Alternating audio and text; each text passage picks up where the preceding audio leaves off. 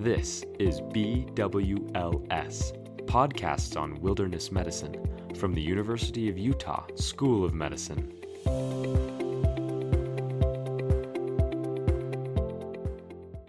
Hi, this is Richard Ingebretsen from the University of Utah uh, School of Medicine.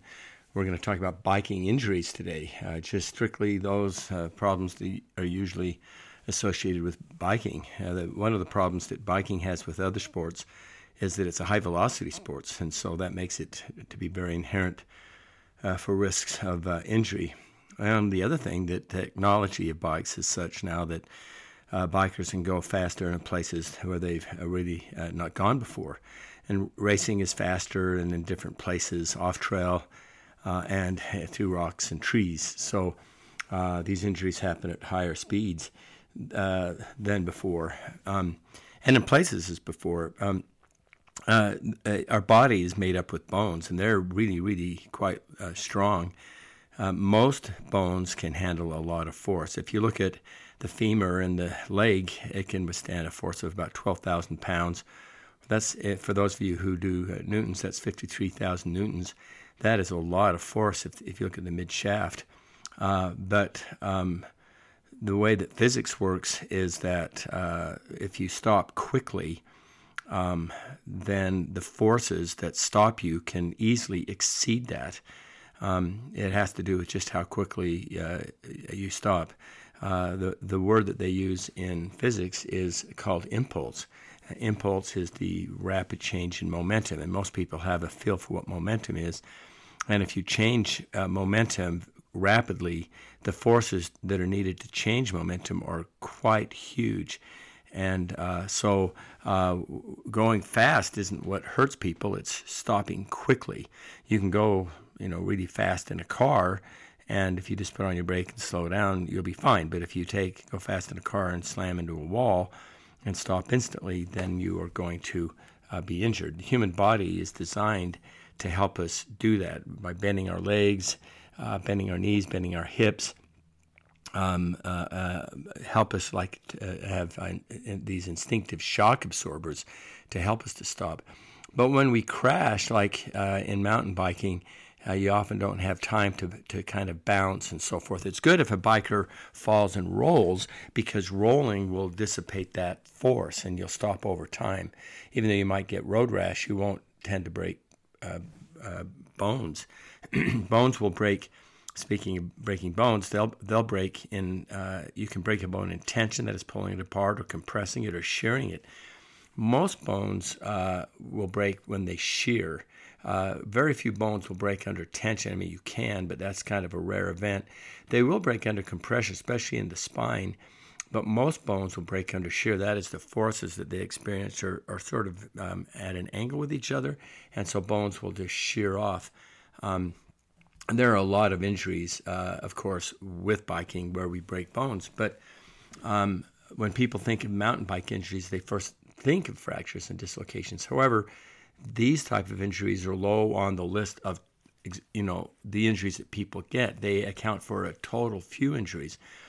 If you do get a fracture or dislocation, uh, they occur in mountain biking. They happen in the upper extremities uh, when you get these large compression forces that will compress a bone or shear a bone. Uh, a lot of injuries in bikers are out in the radius or in the clavicle or in the scaphoid bone in the hand. Right next to the scaphoid is the bone called the hamate, and those are common injuries when, when bikers crash or put out their arm, and those forces go right up their thumb all the way to their uh, shoulder if you look at um, the the most common uh, injury that people get uh, from an, a fall or something, it, wounds and bruises are actually the most common type of injuries that uh, uh people get when they uh, are biking. The most common parts of the bodies that are injured uh, are that that we see in the emergency room are those that are from the neck, knees, the buttocks and groin, the upper extremities. Head injuries are very common and can be very serious. That's why it's very important to wear a helmet. High speed technical terrain and being close to other bikers in races uh, uh, increases the likelihood of head injuries. So head hem- helmets are really important. Uh, that, that should never be, uh, uh as you know, you should never ride without a helmet. Um, and they should always check with the manufacturer's recommendations uh, when determining which type of helmet is, is correct, uh, whether you're downhill or, or uh, you know cross country. And make sure that it's a good helmet. That's something that you don't want to shortchange on uh, when you get one. Anytime a fall involves an impact of the head, the integrity of the helmet should be checked to make sure that it is suitable for continued use. Also, it'll to help to determine whether how serious the injury was to the head. Helmets do ha- uh, have an expiration date, so it's really essential to replace the helmet once that date has passed. If a date is not listed, then it's recommended to replace the helmet about after five years of use. Uh, and they might have new helmets anyway beyond that. Head injuries from biking uh, uh, most often result in uh, can often result in a concussion, and um, uh, clinical findings of a concussion depend really on the severity and the location of the injury. When when someone hits their head, one thing you like to look for is something that you're not used to looking for, and that is cerebral spinal fluid, this liquid that's in the head that uh, that you uh, that will leak out if you have a skull fracture. They, a lot of times it'll leak out of the nose or out of the ears. So if somebody's hit their head hard, uh, you know you're going to get them to the hospital pretty quick. But one thing you might do is is look at their nose and see if a liquid's coming out of it other than mucus or blood and coming out of their ear.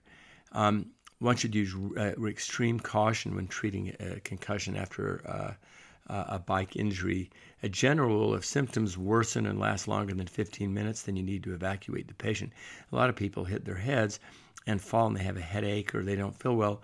Uh, a, concu- a, mild concussion is one thing, but uh, if uh, a patient evacuation may be required if a lot of other symptoms persist beyond those, Head injuries are often accompanied with neck and spinal cord injuries. So if you think they have a neck injury and you're not sure, get them to the hospital uh, where they can be evaluated. Always side with caution on that one.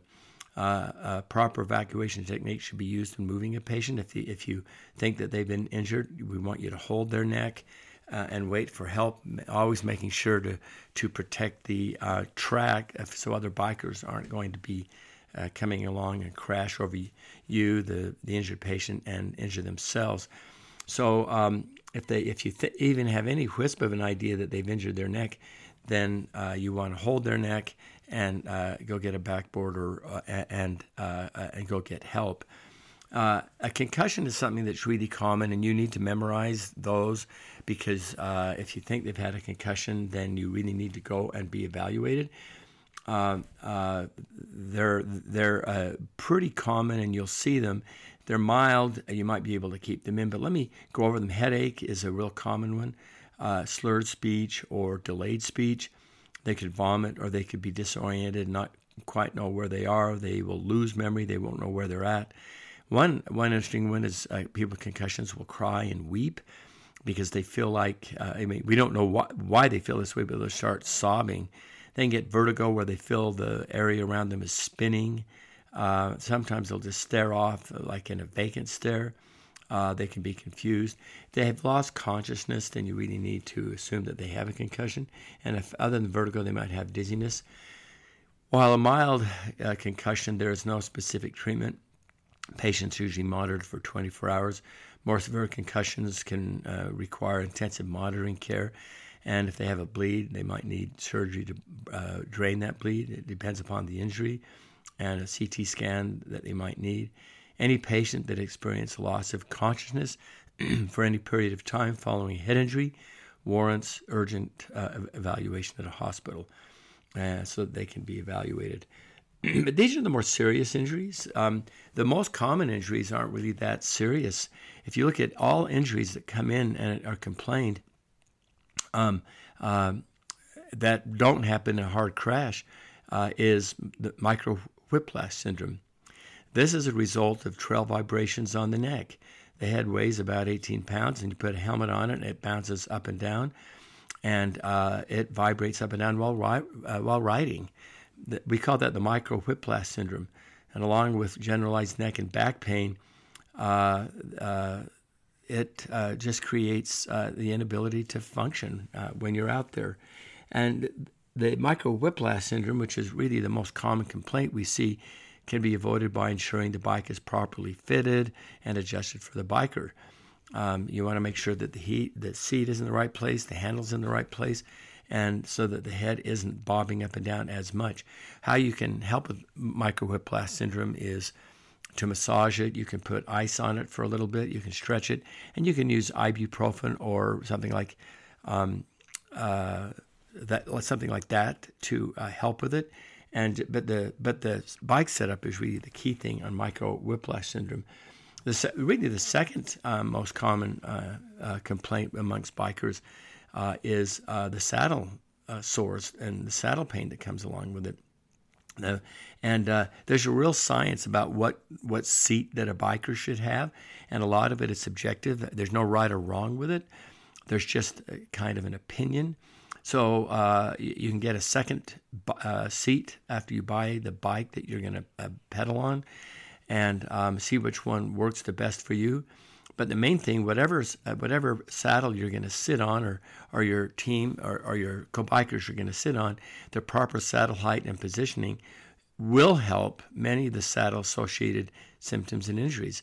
If the saddle height is too low, you get a tendonitis in your kneecap, and you can get pain in the tendons of your thigh. Uh, and you can sometimes get swelling around the kneecap uh, as well uh, because uh, of, of, the the, being, the saddle being too low. Uh, correcting the saddle height can aid in, in alleviation of all of this pain. Uh, if the saddle position is too high, you can get saddle sores and chafing are really common, and along the the skin, and in that area you'll become irritated. Um, one thing that you can try and do is keep that area clean and dry and wearing the proper uh, uh, fitting shorts, uh, and th- that will help with that. Cycling shorts should always be thoroughly washed between use because you don't. What'll happen is salt will build up in them and dirt, and that will uh, create uh, some of the problems. Uh, so we talked about bike setup, and um, um, there's a lot of opinions and ideas of how to set this up, and it can depend upon the race and depend upon the body build. But there's some general rules, and, and one of those is that the rider should sit on the seat with their heel on the pedal. The height should then be adjusted so that the leg on the pedal is straight. That is the proper uh, seat uh, height generally. Now, some people will vary that a little bit, and that's fine, but that is the general one. Then, when you adjust the seat so the, the, the front of the seat is up or down, that is really just for comfort. And, uh, uh, and then the handlebar is generally going to be one to four inches lower than the saddle. And the rider nose should be directly over the handlebar as a rule. Now, these things change in races and whether you're going across country or downhill or other ways but the proper adjustment sh- should allow for about one third of the rider's body weight to be resting on the arms. However, the height and positioning of the handlebars can be adjusted during long rides and races to help with back and neck pain. So there's just general uh, rules on that, and those can be adjusted uh, depending upon the biker and uh, how they're seated. So when we look at the the the cycling injury uh, percentage, uh, across all uh, riders, 35% of injuries that report to us are, are, are, kind of a wound or a scrape, or another 25% are bruises. And then you get into the strains and the sprains. But um, the fractures and dislocations are low at about 4 or 3%. The body part of complaints that we see coming in uh, to our clinics, about 50% of the complaints are neck pain, and then about 40 to 45% are knee pain, 30 or 35% are groin pain. Hand and shoulder and back and feet are about 30% of the body part that we see getting injured. Uh, and, and sort of in review, remember always wear a helmet, always watch out for signs of concussion, and uh, be very careful uh, with the neck. If somebody crashes, make sure that their neck is stable. Um, and uh, and forever uh, be uh, cautious. And if you're ever worried, make sure that uh, you go to a hospital and be evaluated and uh, don't hesitate. And, uh, and then finally, the bike seat and the handlebar setup is really critical to preventing the most common of biking injuries and to increase performance. Well, this ends the uh, podcast on biking injuries. And as always, we thank you for listening.